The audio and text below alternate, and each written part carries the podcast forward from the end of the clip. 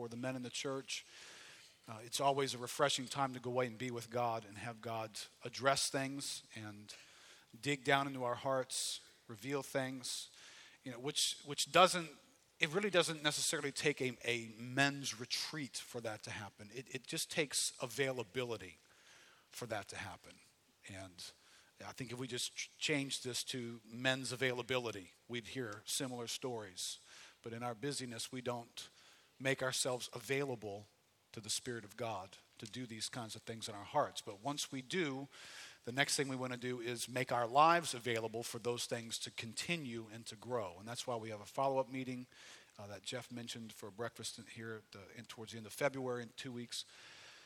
But it's also a reason why we need your prayers. So please be praying for the men as many are taking steps that are new and uh, helpful and important in their lives. All right, question for you guys. Um, I don't know how your house functions in this category, but, but how many of you guys live in a house where things get lost a lot? All right. I'm not alone. I'm not alone. There would be two primary categories for lost items that pop up the most in my home. They would be shoes and keys. Now, you'll notice the importance of those two things are those are the things you need when you're running late and trying to get out the door, which just kind of creates a fresh environment for attitudes right before you get in the car to go to church or wherever. You know, there's 18 feet in my house, so the odds that somebody can't find something to cover one of them is, is pretty up there. And uh, keys as well tends to get lost also. Now, here, where's the advice that you give when your children and your spouse come to you and they say, I've lost blah, blah, blah? What do you say? Where did you put it last? Right? Well, you also, I say, why don't you put it where it goes? That's the, that's the irritated part of me sinfully responding to their need of eh, direction. But you know, it, it's an important question. It's kind of a stupid question because if they knew where they put it last, they would go and get it. But it's an important question, right? Where did you put it last? Right? The important dynamics there are the fact that you did put it somewhere, and so therefore you are responsible for it, and that it is somewhere by decision. Right? Now, unlike unlike shoes, which maybe got hijacked by somebody else, or keys got, that got used by somebody else, this morning we're going to talk about hope. I don't think this will stand on my thing here. Where'd my wife go? She can't leave during illustrations. Oh, that doesn't work. All right, one of y'all get to play the part of my wife in just a moment. All right. In the dynamic of hope, right, at some point during the week, some point in your life, you feel like you've lost hope. Right? And it, and it kind of comes and goes. And a, an important question is well, where did you put your hope? Because, you know, like, like my little model here, hope doesn't have legs, it doesn't walk, it didn't get up and run away from you, it doesn't have a will of its own. It goes wherever you put it. So you take your hope and you put it somewhere, right? So in my week, hope could have been in a number of places, right? So here we are this morning, and let's just say, you know, since it's it's Sunday morning and you know I'm a pastor, uh, you know I, I, could I could my hope could be in you this morning. My hope could be that you're going to respond well to me. You're going to appreciate something that I've done. You're going to appreciate the ministry of the church. Uh, so I've I've left my hope with you, right? And so um, obviously I'm hoping you're going to play the part well. If you'd have contacted me earlier in the week, maybe uh, Tuesday, at this point, you're thinking I'm hopeless, right? That's understandable. Should have chosen a different staff member to give that to you. But you know, Tuesday is staff meeting for us, and so it's possible that I would have set my hope in the staff, set them in how they respond. would have been a foolish thing to do, I realize, but everything I'm going to say about this is foolish. But how they respond to me, how they appreciate my role in their life, my leadership of the church, uh, my influence or care for their families. So I, I could have been dependent upon them for my hope, right? All right, so next day, please give me my hope back. All right, maybe maybe Wednesday. You're just holding it, honey. That's all. You have you have to be here for the whole illustration to understand it, though. maybe Wednesday, I've given my hope to my wife. My hope is is in her, in in how she feels toward me, which probably right now at this moment isn't really good, but uh, how how she's doing whether or not she's walking through life, she's happy, she likes the life that I've provided for her, uh, the things that we're able to do together, the way in which we relate, uh, or how she's just doing personally. You know, so my, my hope can be vested in her. So then we can move from Wednesday to maybe Thursday, and you know maybe Jack's got a basketball game and you know, I grew up, sports was a big deal to me. Now, if you attend sport, if you attend sporting events that your children are part of, you learn a lot about parents, don't you? It's very interesting to see how parents respond at sporting events. Um, all right, so Thursday comes around and, you know, Jack playing well, you know, that's a reflection of my incredible athletic talents. So I'm, I'm wanting him to put me on display well, and I'm feeling the pressure of his performance and you know so there's there's a lot of concern there and you know whether it's that or you know actually I could have passed this over to Sophie who you know we went Thursday to look at college you know so she's about to venture off from high school into college. So you know the pressure of you know what what will Sophie do with her life? You know what will she become? And and you know that can be an issue of hope for me because well how does that reflect on me what she does with her life? Will she, will she get a position? Will she pursue something that, that people will be impressed with? That will cause me to feel like, hmm, I've done a good job in raising her. I've invested in her in such a way that she's making sound decisions, and, and that, that feels good to me. Now, do you understand? I'm not going to go down the line here. We could be all day with you two. Um, just kidding. Um, all right, question, guys. In this category of, of where, where is our hope?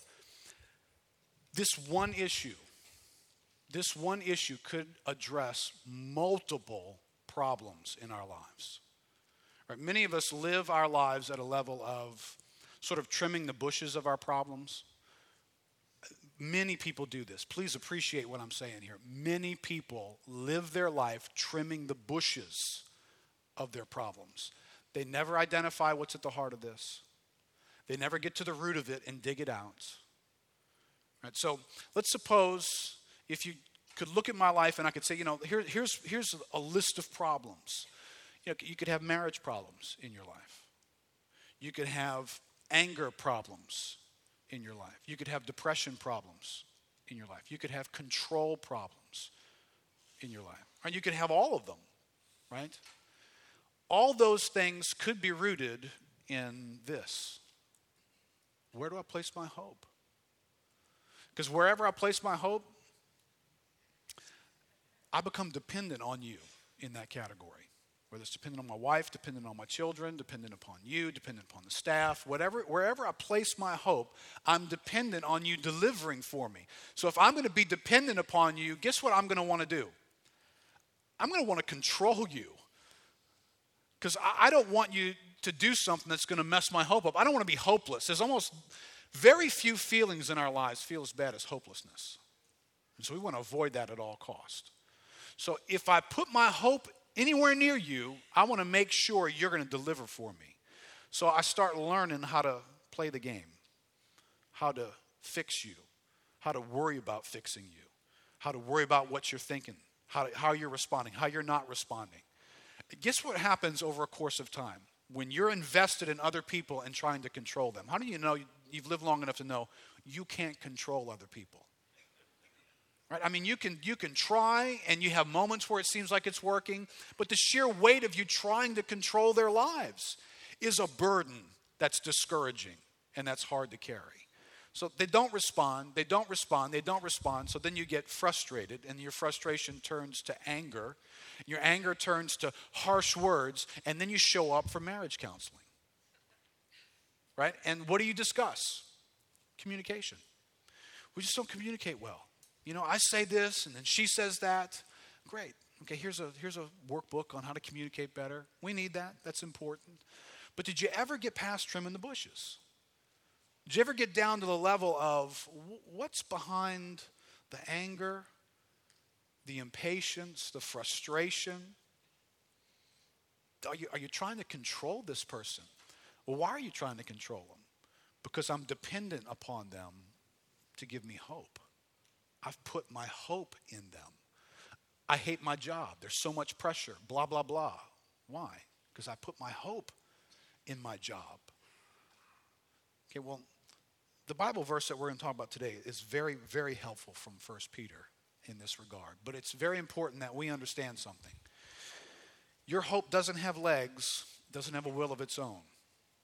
So if you've misplaced your hope, it is wherever you left it last. It's where you put it. All right, so let's open up to 1 Peter. My hope will stay up here. I don't think it will. Can you see my hope? You can't. We cannot be hopeless here. This is a risk. Stay. All right. I'll try and be careful. 1 Peter chapter 1.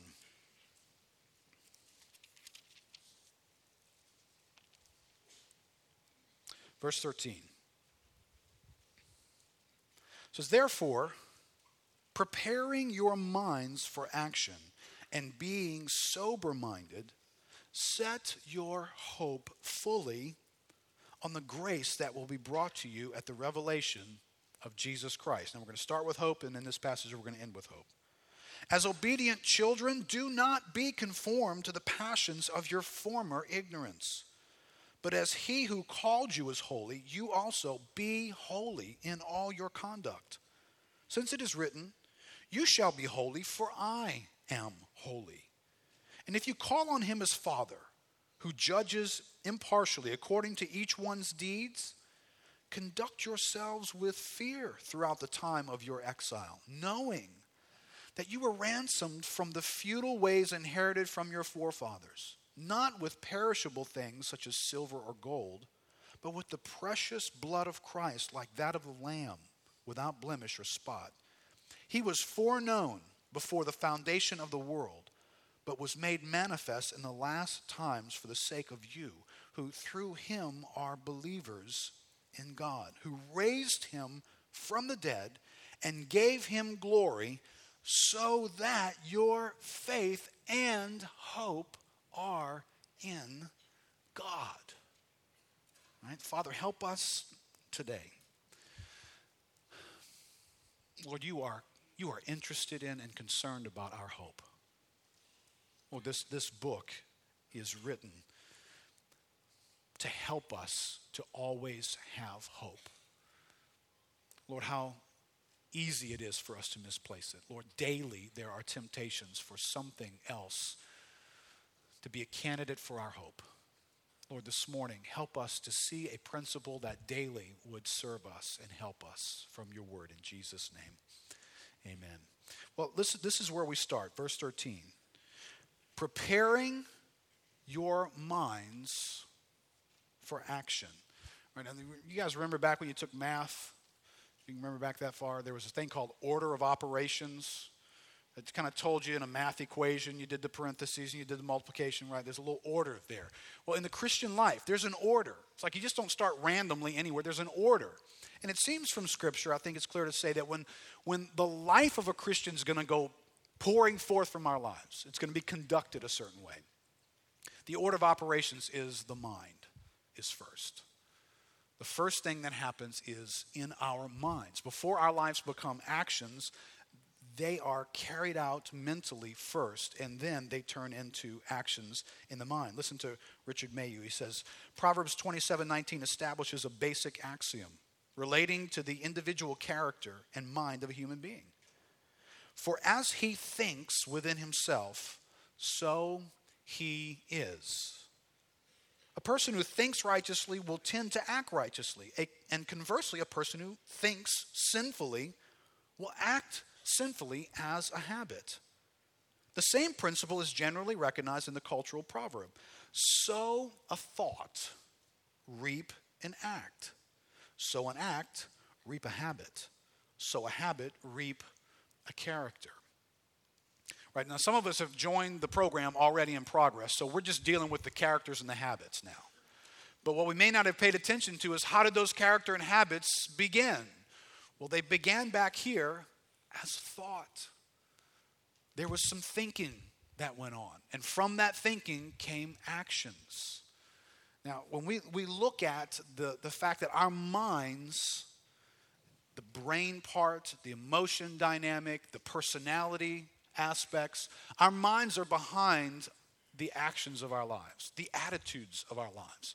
The things that are going on in our life right now were the product of, of past thoughts in our minds. Now, all of us come to this game with our minds in a certain condition. Right? We, are, we are bent, if you will, by the fall. And I sometimes have alignment issues. I've had to have a couple of cars align. Right? You guys have problems with your alignment in your car? It eats your tires up, right? Well, you go in and they, they bend some stuff. Sometimes they have to bend the frame uh, to, to get things to drive straight. Well, you know, when the fall happened, when sin came into humanity, you and I, our, our minds got bent by that. There's an effect upon us. And so our cars, they sort of want to pull in one direction. If you let go of the wheel, it, it, wants to go that way. Our minds want to go a certain way as a result of the fall. Now, not everybody's has exactly the same characteristics to it, which is important. It's important for you to realize that. It's important in how you deal with others to realize that your bent is different than somebody else's. So when you let go of the wheel, your life will end up in a certain ditch of sin. And somebody else's may never end up in that ditch. They'll end up in that ditch over there. Just realize everybody's got a ditch, though. When you learn that, it'll humble you a little bit, hopefully a little bit. Right? Here, here quick factors that go into your bent genetic factors. Uh, you know, the, there's an explosion in the psychological world in the last 10 years to find everything in man to be genetically oriented. The aspects of human behavior uh, it used to be, if you guys remember growing up, uh, a lot of it was environmental. It was the environment you grew up in. So everything from potty training to how you were influenced by other factors was the environmental dimensions that turned you into who you are. Now, I will say this those are true factors. Are they absolute determining factors? I don't think so, but they are factors of influence. Well, today the, the, the hot button is genetics. It's, it's looking at the genetic pool that's in us that makes us want to be ambitious in this category and shy in this category and go after this and not do that. And we have certain appetites, bents, if you will, desires that we're going to pursue and some that we're going to avoid. So there's, there's dimensions genetically that are a part of who you are. Uh, the, the great thing is, when I, when I look at this Bible, this is going to be very important for us today. God who created us is the God of genetics. He is the one who ordained and used genetics to create us. Genes come from God. So when man comes along, the 21st century, and finally, because he's dull and slow, finally figures out that genes are involved. Let's not do this. Let's not come to the Bible and act like somebody needs to tell the Bible that. What a discovery we've made. Quick, someone run to that, you know, that ignorant old book and tell it that genes are involved. Listen, I have, I have no argument with the idea that there are certain genetic dynamics in me that make certain sins more accessible to me than they are to you, maybe. And you have some that make certain sins more accessible to you. See, now I can read this Bible in one of two ways. I can read it knowing that the God who created everything knew that when he said this. Or I can read it as though he didn't know that, and boy, he's got some revision work to do here. He's talking like this stuff's possible for everyone. If he only knew genetics, he would know we are not genetically all the same uh, you know, when he said, "Thou shalt not murder," did I mean, did he know that you were going to have an anger problem? Did he just? name? Did he know that was going to be genetic? Oh, well, probably not. He knew. And he still said, You with the anger problem, don't murder. All right, is everybody good on that?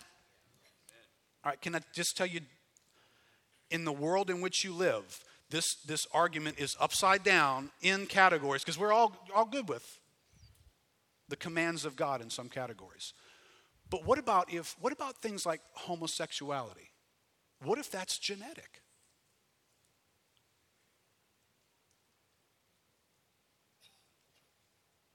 Well, shouldn't this this is the thinking here. Well, then if it's genetic, shouldn't that person be true to their genes? Right, how many of you know that heterosexuality might be genetic?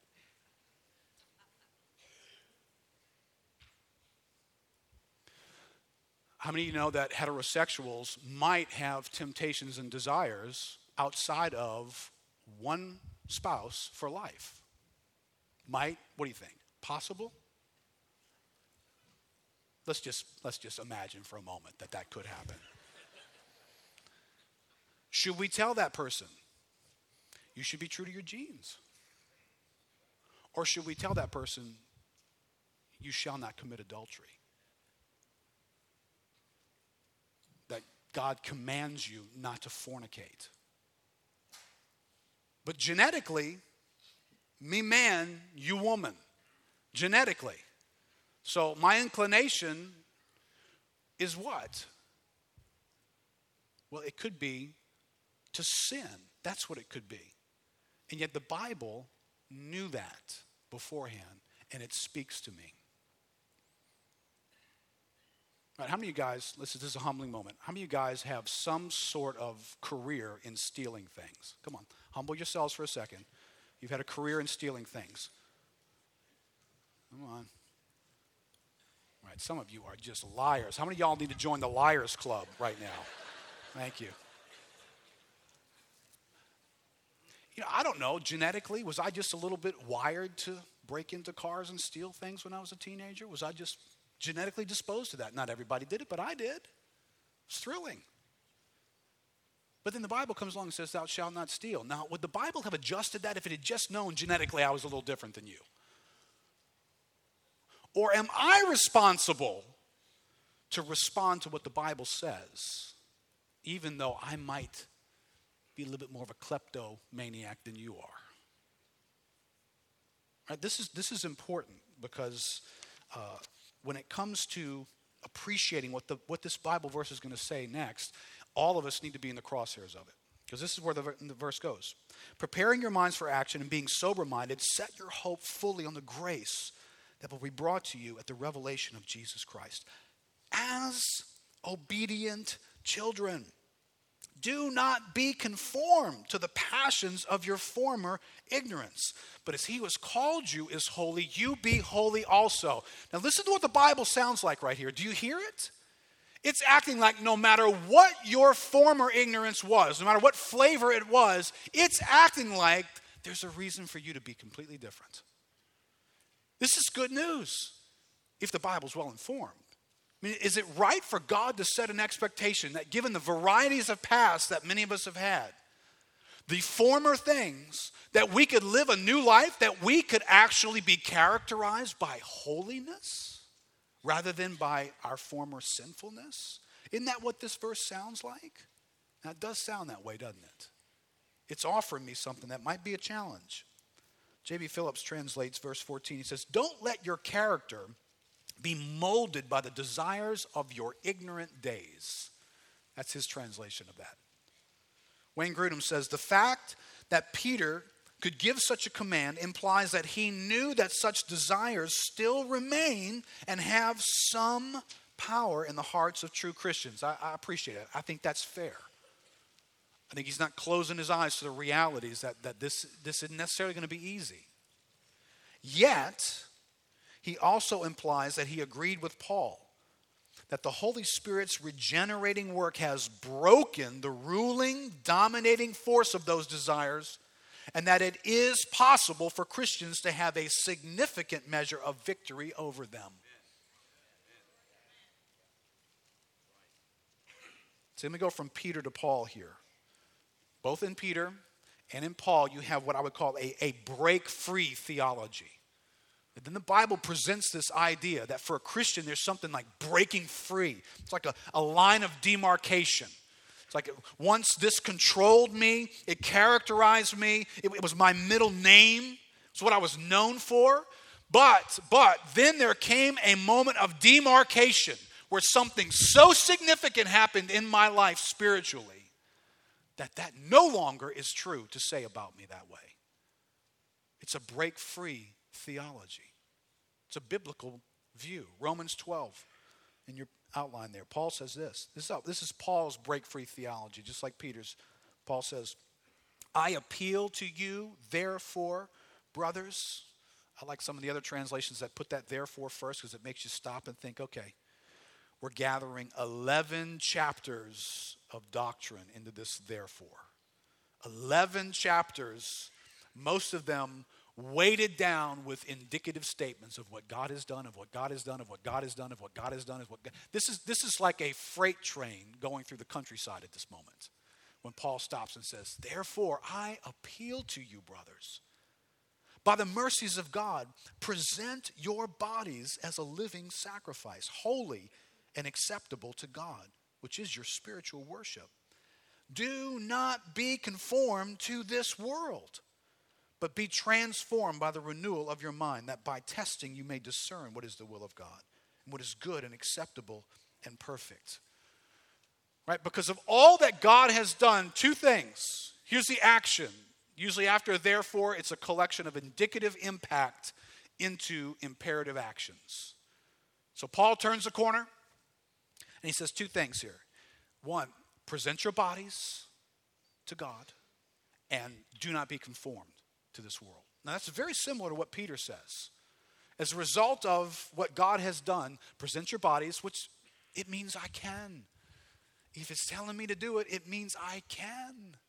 And do not be conformed to this world. If it's telling me to do that, it means I can. No matter what my background has been no matter how long the track record, no matter what my parents were like, no matter what my genetic pool was like. This Bible's invading my life with a freight train of truth in this moment. Right, in 1 Peter verse 14 and 18, you hear these words formal, former ignorance, and in verse 18 you hear futile ways inherited from your forefathers, right? immediately that launches me into Paul's theology. Most people would, would think that Peter was influenced by Paul's writing. He admits that in, in some points. So I, I think there is some learning that, that Peter has received through Paul. And so there's insight here that he's reinforcing as well as he mentions former ignorance and futile ways. Now turn back to Ephesians chapter 4 with me. Where the same language is used. Ephesians 4, verse 17.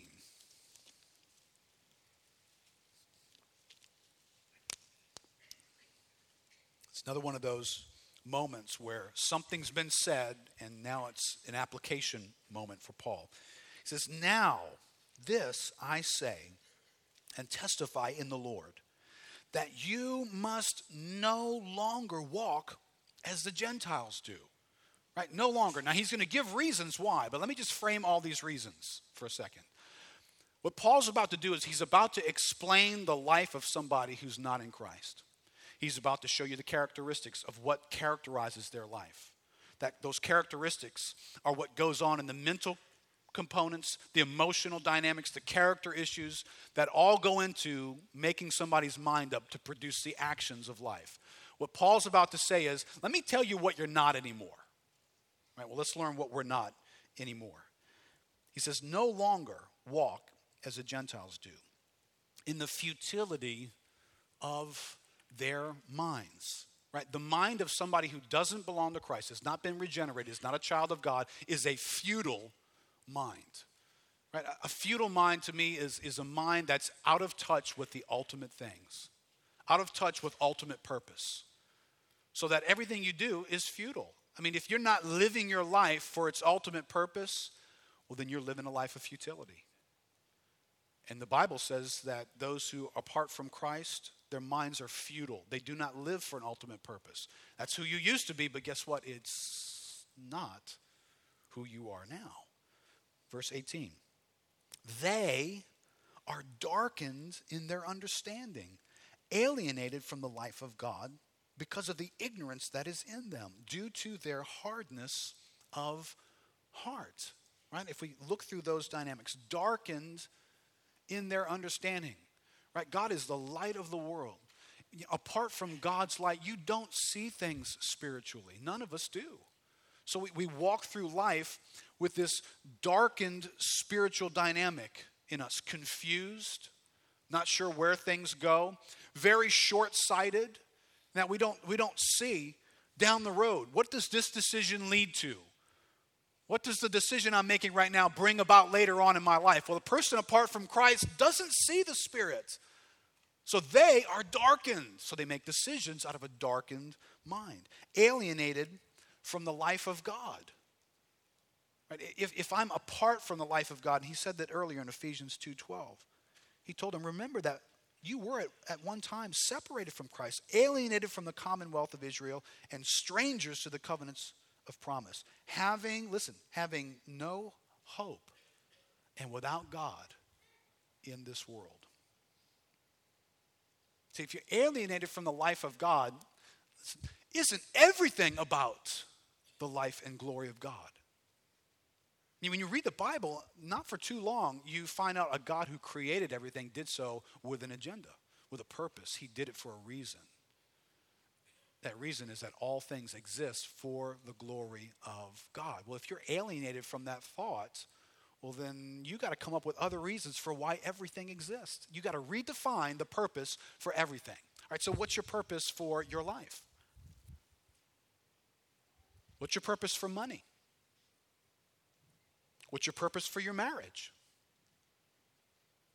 See, now, when God stops being the purpose, something else will take over as God, right? So if God's not the center of everything that we are, then guess who is the center of everything we are? We are. So now I live my life trying to get everyone's existence to somehow validate and participate in my existence. So what's the purpose for marriage? Well, it's the purpose of marriage is to make me happy.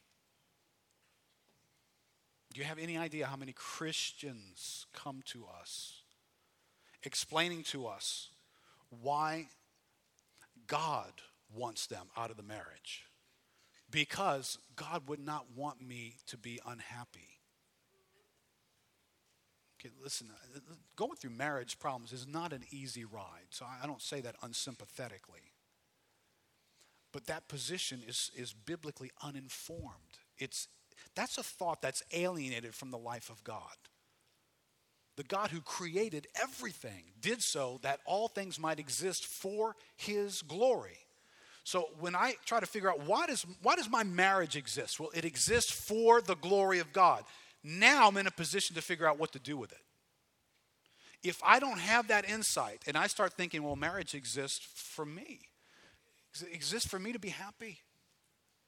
Well, when I hit issues that aren't making me happy, I can start redefining the future of our relationship and where that's going to go and where do I think I want to let this thing go and how much longer do I want to deal with this in my life. Right? This is this is the effect of being alienated from the life of God. Because of the ignorance that is in them, an ignorance that's birthed out of a stubborn, hard heart. Heart gets hard. I want what I want. An unresponsive, stubborn, won't humble itself. Look in verse 19. They have become, they, they, they have become callous and have given themselves up to sensuality, greedy to practice every kind of impurity. All right, this is the, again, this is the mind of one who doesn't belong to Christ. Calloused. Right? Some of you guys know what calluses are. Sometimes I shake you guys' hands, I think, what do you do all week long? you got hands that are like rock hard. Right? I don't. I have. I have to sit down at the men's retreat. If you felt my hands, I would have to sit down. Uh, there's very little calluses here, and I don't know where that even comes from. But I, I, I, can remember, you know, doing work and stuff with the hands, and I remember playing the guitar when I was younger. And you could develop. You guys who are guitar players, you know, you can develop some serious calluses on the ends of your fingers to where you don't feel anything anymore. You can just walk up, grab, put cigarettes out with it. Psst. We used to do that. You know, we thought that was cool. Psst. Because, um, you know, what are you doing? What's happened to this thing? Well, at one point that was painful, but you stopped responding to the pain over and over and over again, and your body built up a resistance to it because it didn't want to feel the pain anymore either. So it became calloused. That's the, that's the condition of the heart of someone apart from Christ. Calloused, unresponsive, and actually worse than that, given to sensuality, greedy to practice every kind of impurity. Right? When, when you don't find your satisfaction in God, you become greedy to find it everywhere else. So you become obsessive. You act on impulses. You wrap yourselves in enslaving behaviors because there's something in you that wants to be satisfied. Now, here's the deal all of that stuff is about to run into a big giant but. Verse 20. But that is not the way you learned Christ. Assuming that you have heard about him and were taught in him as the truth is in Jesus, to put off your old self, which belongs to your former manner of life and is corrupt through deceitful desires, and to be renewed in the spirit of your minds, and to put on the new self. There's a new self now, created after the likeness of God in true righteousness and holiness. Right? All the descriptions that we just went through have come to a point, a line, a moment of demarcation to where no longer you. That's no longer a description of you. You no longer are alienated from God. You no longer are in darkness. Your mind is no longer in that condition. There's a huge contrast here. Something new has happened in your life. Now, I think we need some greater expectations as to what that means for us. I, I don't find that we're shocked enough by our own behavior. I don't know what it is. What is it? Just a, it's like being in a bad class in college, you know? Everybody starts getting 40s and 50s. The guy starts curving it, you know? Everybody just keeps getting 40s and 50s. He curves it. You start thinking 60 is a good grade. Everybody else is getting 40s and 50s. I got a 60. yeah, I wonder in our own lives do we have a big enough appreciation for what happened to us when we became born again by God and became new creations? Does our conduct shock us anymore? Shock us in the sense of, how is this going on in me? Or is it just, well, it's going on in everybody else, you know? I checked Facebook. I've seen worse.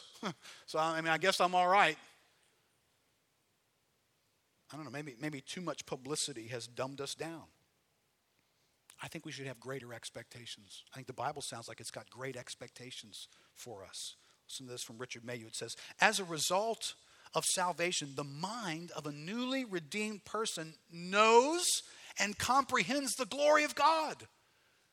Right? We, we know that all things exist for the glory of God because God has made that known to us. We're no longer darkened to that, alienated from that thought.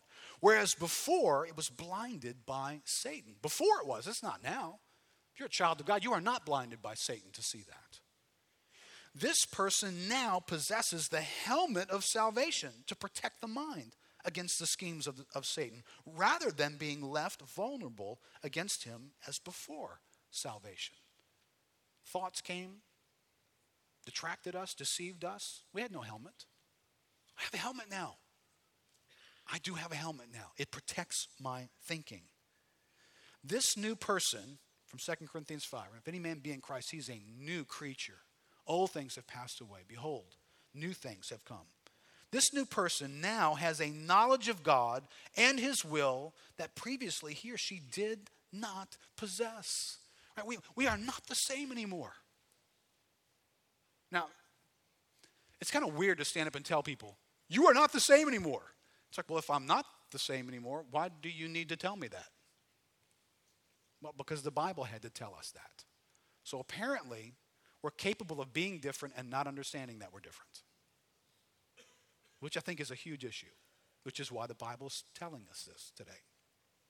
or look in your outline there. 1 peter 1.18 joins the ephesian chorus of compelling us to a life that has abandoned these former dynamics. Right what does that verse say? Knowing that you were ransomed from the futile ways inherited from your forefathers.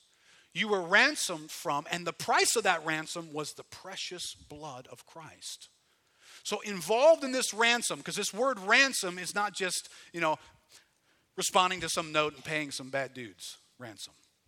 There's a dynamic in that. But it's, it's an out of word.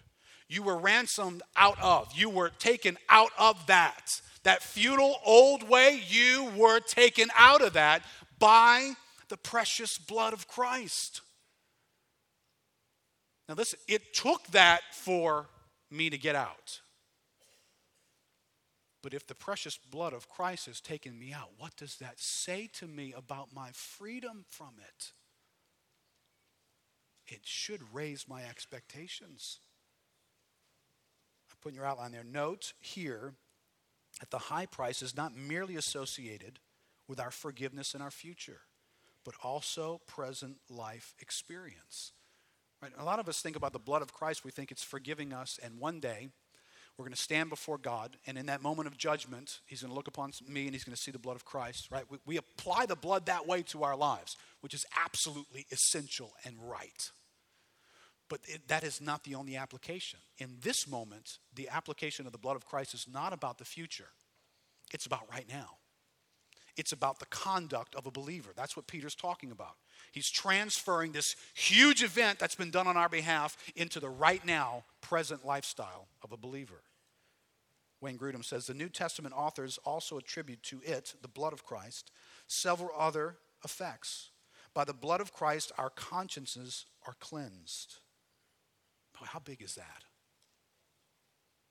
All right, can you go with me here for a second? Your conscience is cleansed. Well, why are you having to tell me that? Because the Bible's having to tell us things that are true. Because some of us are living like our past is controlling us. Oh Lord, to get a deeper revelation that my conscience is cleansed from that past. We gain bold access to God in worship and prayer. We are progressively cleansed from more and more sin. Please go back and look these verses up and meditate on them. That's why we give you notes. So at some point in the week, you're going to sit down with those notes and you're going to go back and say, you know what, that one quote with those, I need to go back and sit in that for a while. Listen to this last one. And we are rescued out of a sinful way of life ransomed from the futile ways, the former ways, is a it's a word that demonstrates that we're called out of it. We have been bought out of it. The price that was paid was sufficient to bring us out of the former ways of our lives. If you, if you looked in these, these passages here, Ephesians, you, you, would, you would find, as well as in First Peter, you would find what I would call invading indicatives. Right? Here you have the conduct of people, problems going on, but into the lifestyle of a believer has come these invading indicatives, like, like an army, these indicatives come, and they just they just lay waste the landscape with the power of what they're saying. Right? Over and against all these things that characterize them, we, we read about an, an overwhelming army that comes and says, You are a new self created after the likeness of God in true righteousness and holiness. That's why that big but is there, right? You remember the big but in this passage. That's why it's there. Because what God has done is bigger, stronger, more important, more effective, more lasting than whatever has characterized us our whole life, the former things. When we get to go back to First Peter here. When we get to First Peter, by the time we get to this, therefore, and we're told prepare your minds because your mind's going to give birth to actions. Set your hope, that's critical. And now conduct yourselves in a holy manner. How do we get there? What's this therefore? Well, the therefore has to do with the indicatives that came before it, right? Back in verse 1. Peter is writing to those who are elect exiles of the dispersion. Verse 2 according to the foreknowledge of God the Father. In other words, you are elect according to a plan. God had planned this from the foundations of the world. What did He plan? That you'd be elect, you'd belong to Him, you'd be a special people to Him, that He would live and relate to you in a different way than the rest of the world that in sanctification of the Spirit for obedience to Jesus Christ and for sprinkling with his blood. That, that's, that's the plan that was known from the foundations of the world. So, does this inform me that my conduct that, that Peter's about to address might be able to be different? I, I might be able to break free. I might be able to be different than, than all the rest of my gene pool family. Right? I mean, I, I, got, I got drunks in my family as far back as my generations can go. I do. On both sides of my family. My dad can tell horror stories about his dad and relatives. You know, I don't know how many times I heard the story growing up. My dad, 12 years old, having to go out and get a job delivering newspapers so they'd have anything to eat in the house because dad drank and gambled everything away. My mom's got a whole other set of stories. All right, so here I stand. Got a great gene pool. do, I, do I have any hope that, that maybe, maybe something could be different for me? Well, you know, before I ever kind of existed, there was a plan from the foundation of the world that included God getting involved in my life in a powerful way. Right? Now, in my past, alcohol was involved, not, not to me so much personally, but in my genetic pool in a powerful way.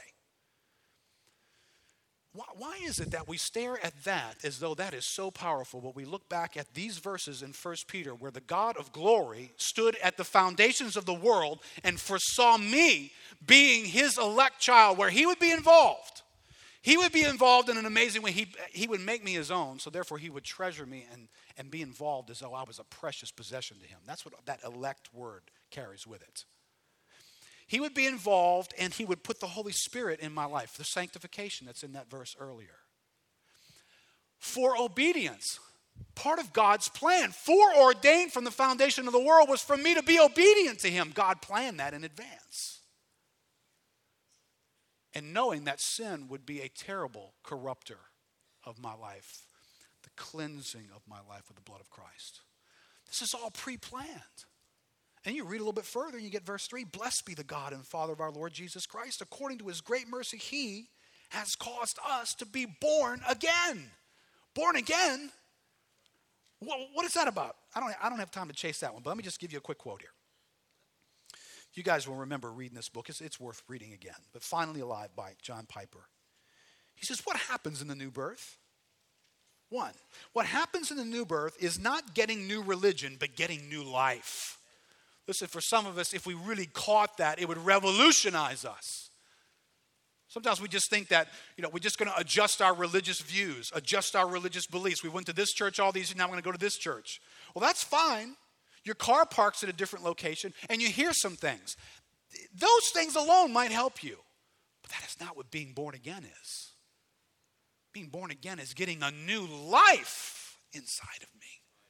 That's very different. Two, what happens in the new birth is not merely affirming the supernatural in Jesus, but experiencing the supernatural in yourself.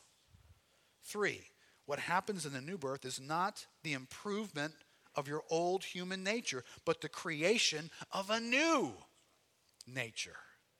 A nature that is really new and is being formed by the indwelling spirit of God. Right? When indicatives come to us, guys, they invade our lives. They come in armed and they wipe out the landscape. I don't know what impresses you that has that kind of power. But there's an invasion of the indicatives of God into our lives that should cause us to abound in expectations about what might God do in us as believers. Right, well, where, where this verse goes, back in 1 Peter here. I'm sorry. As obedient children, Do not be conformed to the passions of your former ignorance. But as he who called you is holy, you also be holy in all your conduct.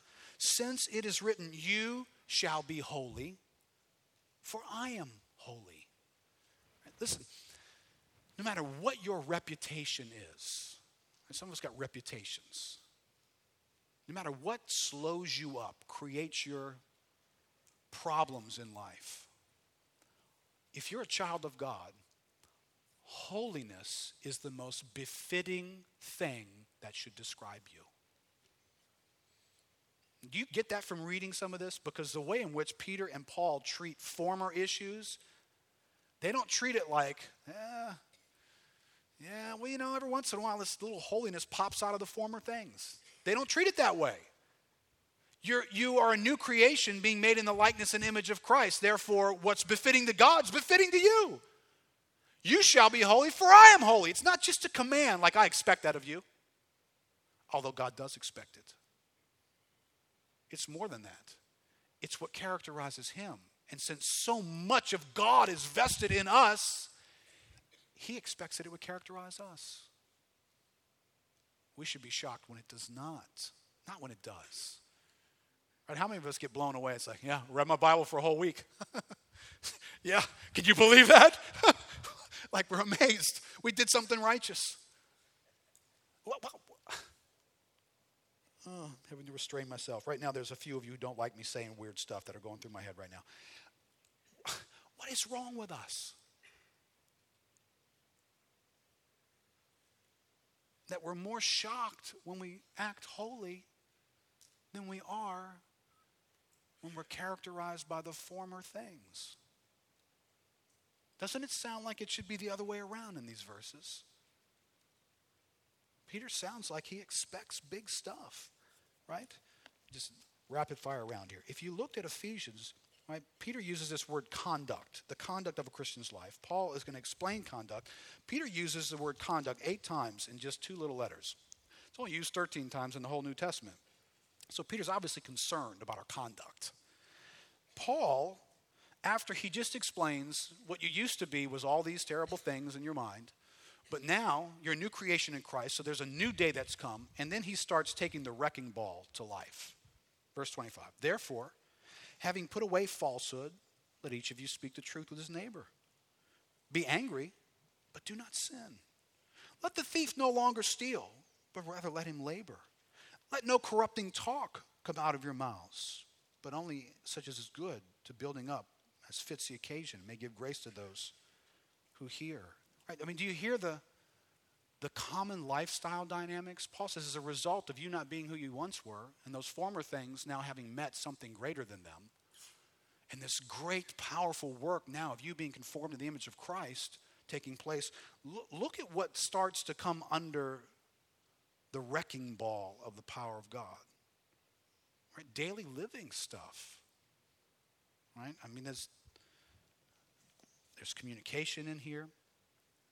There's some, some real sinful, habitual things that get mentioned, verse 3, but sexual immorality and all impurity or covetousness must not even be named among you, as is proper among the saints. Verse 5 For you may be sure of this, that everyone who is sexually immoral or impure, or whose covetous has no inheritance in the kingdom of God.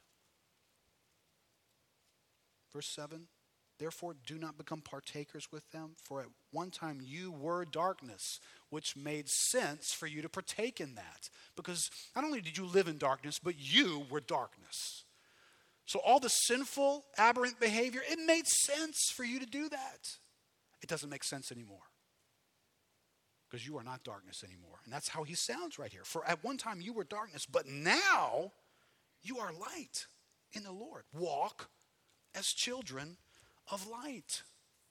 Okay, there is a high expectation here. Do you hear the high expectation of the Bible? In a very low expectation world? All right, let me just read this to you. I'm, I'm going about to skate on thin ice. Can everybody just give me permission to skate on your thin ice?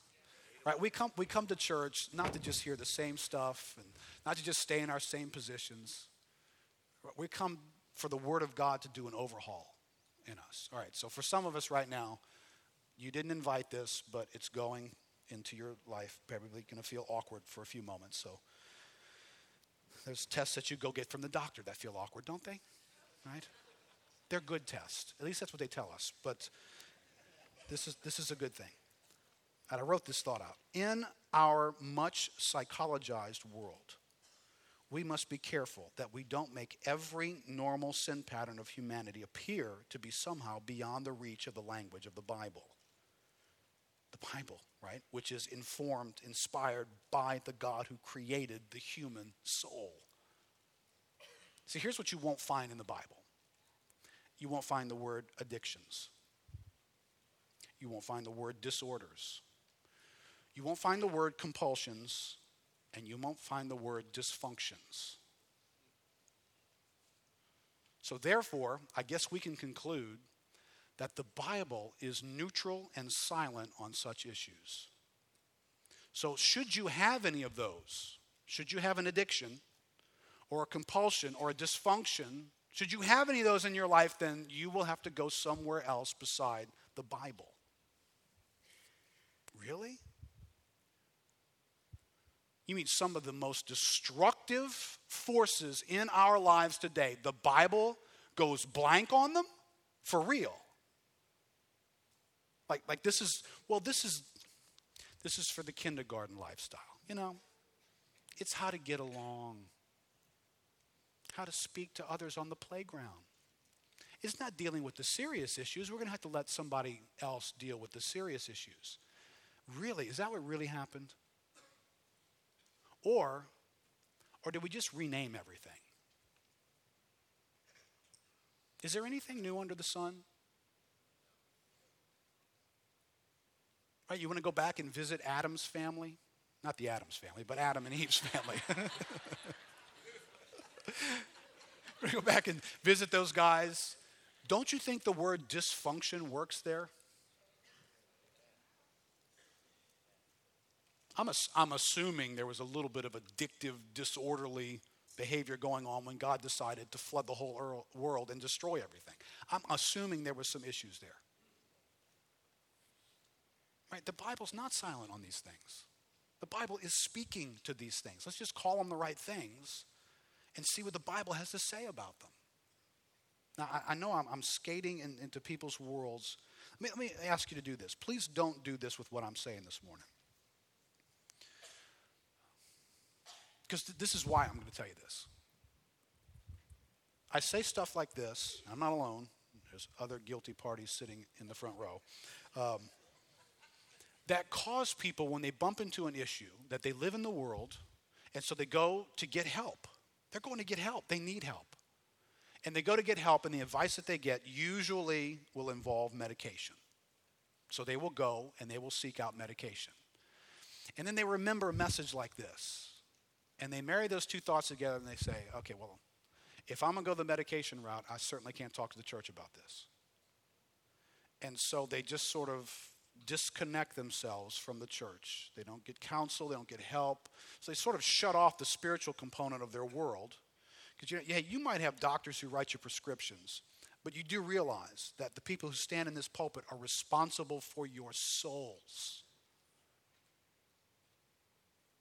Now, I know we don't charge like your doctor does, but your doctor's working on something that's going to end up in a box, and there's nothing he can do about it. You know what we're working on right now this morning? The thing that's going to last forever. Your soul goes on forever. So when you bump into these issues, please don't don't create this issue. Listen, if you if you've gone the medication route, we're not going to attack you. We, we, wouldn't even we wouldn't even say that there aren't situations where medication probably is the best thing for you to do. That might be a wise choice on your part. So please don't go down the road that the church is, is anti psychology, it's anti medication. We're not. That would not be true. There'd be many situations where we don't necessarily know practically what's the best step for you right now. You feel led to do that. We're going to walk alongside of you. Say, hey, if you're feeling led to do that, then we're going to do everything we can to walk with you in this moment. But I don't know what the stats are, but I would dare say most of us in this room don't need to be medicated. Now, I know you're hearing differently from the world. From the world, everybody needs to be medicated. If you mention that you've got an emotional tangent going on in your life, someone will try and medicate you. But doesn't the Bible talk about any of this stuff? I mean, when the God who created you stands up and says, Do not be anxious. Or does that mean you should never medicate anxiety? No, I'm not saying that. But I'm also saying it's not the first thing you should do either. You, you should seek to respond to the rich truth of a God who says, Don't be anxious about your life, what you'll wear, your tomorrow, your hope, etc. Seek first the kingdom of God and my righteousness and all these other things. At some point, I got to do something with that verse besides ignore it. Right? I mean, you, you look at these things. Sexual immorality must not even be named among you. Does, does God know anything about sexual addictions? Does he know what a big deal that is? He does. He does. And he can still say exactly what he said because there's a big but in this passage. Do not get drunk with wine. Listen, I'm glad, you know, guys here who've got addiction problems, do something. Do something to arrest that issue. But when I read the Bible, guys, I don't find an invitation to a meeting that for the rest of my life I'm going to introduce myself as an alcoholic. I'm sorry, I don't. I find a Bible who's not uninformed. There were drunks back in this day. There were people who got drunk every day. There were people who wrecked their lives every day drinking. That's not new to us. And the Bible jumps right in that moment and says, Do not be drunk with wine. Hey, dude, but you don't know my past. Well, this is majoring in your future. It's talking about your past like it really is your past. It's talking about it like it's a futile and former way. But when you met the new creation and the power of God, and God began to work in your life, and He had plans for you from the foundations of the world, and He went to work to perform those things, and His favor was upon you so that you could be obedient, and all your failures could be washed continually by the blood of Christ, God installed a new day. Somebody believe it. Instead of sitting down all the time and saying, What I used to be, I still am. Listen, I mean, I'm glad for people to get help in whatever category. You know, get some help. But listen, there's some really rich help right here in the Word of God. It may not be popular, it may not be familiar, but it's rich. Let me see if I can get us to a close here. Here, look at this. I wrote this out in your outline as well. The great tragedy of today's Christianity is we have very loud and impressive life experiences and a very quiet and unimpressive Bible.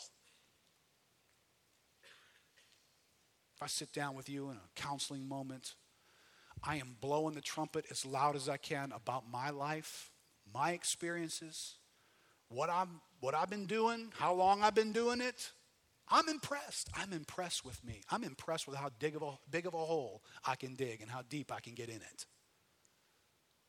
And then we come to the Bible. You know, come on, honestly, even if we're thinking about the Bible and meditating on it, and the Bible's like a whisper. This little wimpy little book. Can you hear it? It's quiet. Does it even say anything about my situation? My situation's been going on for 12 years, and it's this, and it's that, and it's this, and it's that. And we're impressed. We're so impressed. now, listen, just be honest here, just in the little bit that we've looked at. What's the Bible impressed with? It doesn't seem to be impressed with our past. It doesn't seem to stand in the futile former ways and be intimidated by it. It seems to say, no, holiness now suits you, child of God for what God has done is so much bigger and stronger and effective than what you've ever done and what your sin has ever done in your life. Let me just address this last thought hope and the issues of the mind. Let's go back to where we started. How much mental anguish and struggle is the direct result of misdirected hope?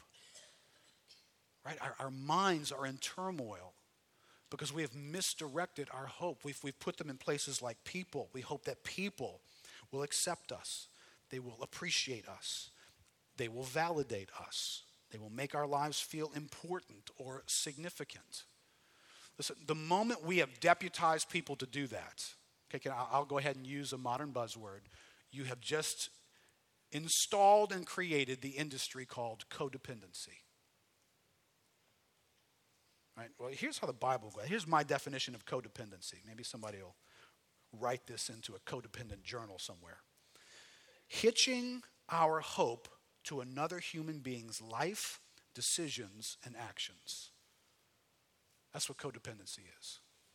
It's when you take your life, purchased by the precious blood of Christ, and rather than hitching it to Him, you take and you hitch it to another human being with their life choices, their practices, their issues, their waywardness, their struggles. And your hope now is going to be based on wherever they take you. Right? Can, can you start now to figure out why, why am I having such problems with fear and anxiety? Well, because you don't like the way that dude drives, and, and you've been following him long enough to know it's just a matter of time until he's going to bury us in another problem again. How are you going to live free from fear and anxiety? Because your hope is that he's going to do the right thing.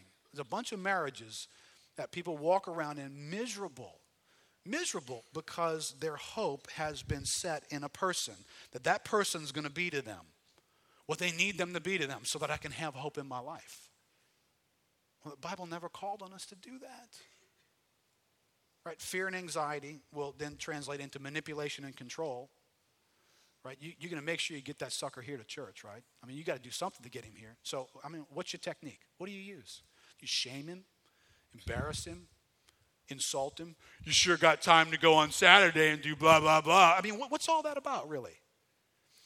It's not just about, well, I just want my husband to be in church. Is that all it is? That'd be great. But the fear and the anxiety and the control that's going along with it says otherwise. It says your hope is in that man living righteously. Hey, we should want for righteousness in people's lives, but do not hitch your hope to them. Right, where'd this first start? Set your hope fully in the grace to be revealed in Christ. I'm not to set my hope in the wrong place. And I can do something with that. We want to keep away the, the anger and bitterness issues that come as we misplace our hope. Listen, I remember years ago, Matt, go ahead and come back up. I remember years ago, anger and bitterness in a marriage was reserved into the categories of, of abusive situations, where, where someone had become abusive. You know what? Today, today, if you're just an average spouse, you could be the grounds of somebody being angry and bitter at you because the stakes are much higher. We, we want this in our marriage here. And you, you're just average. You don't take me there. You don't do that for me. It's, that sounds like misplaced hope. That's what that is. Right? How do we redirect our hope? Well, this verse begins in 1 Peter highlighting the issue of hope. Set your hope fully on the grace that will be brought to you. And then it concludes with faith and hope. So here I wrote this out to kind of catch the flow of it in your outline. Set your hope fully on the grace that will be brought to you at the revelation of Jesus Christ. He has ransomed us.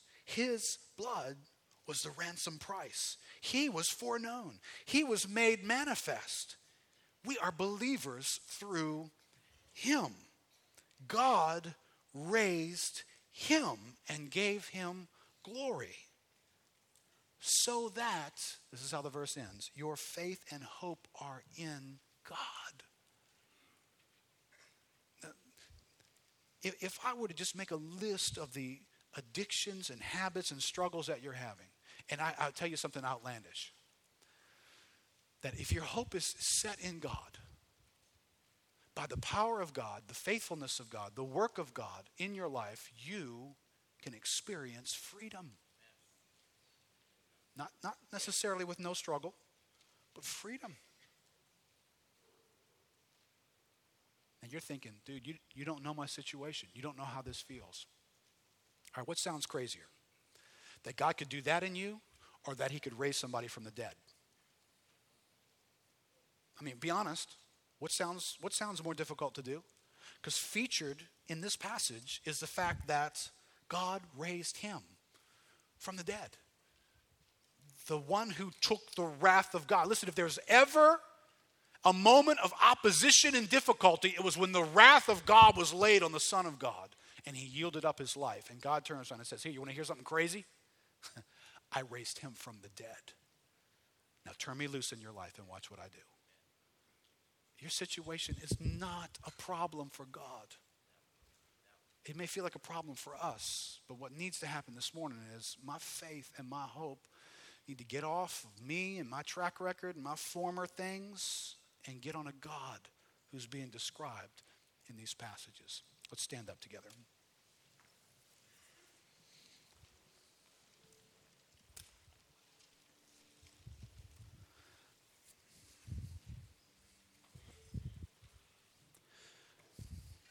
Lord, thank you for this word. Thank you for an adjustment in our expectations. Lord, thank you for the reality that holiness fits us. Everyone here who belongs to Christ, holiness fits us because you are in us. Lord, there are some here this morning who, who need they need to stand on that line of demarcation. Lord, it needs to be real. It needs to be thick and broad and bright. Lord, they need to go back and visit it. Maybe they've moved on from their conversion and, and moved on without seeing all these rich truths. But Lord, this morning I, I ask for you to meet with us and meet with some here who have misplaced their hope.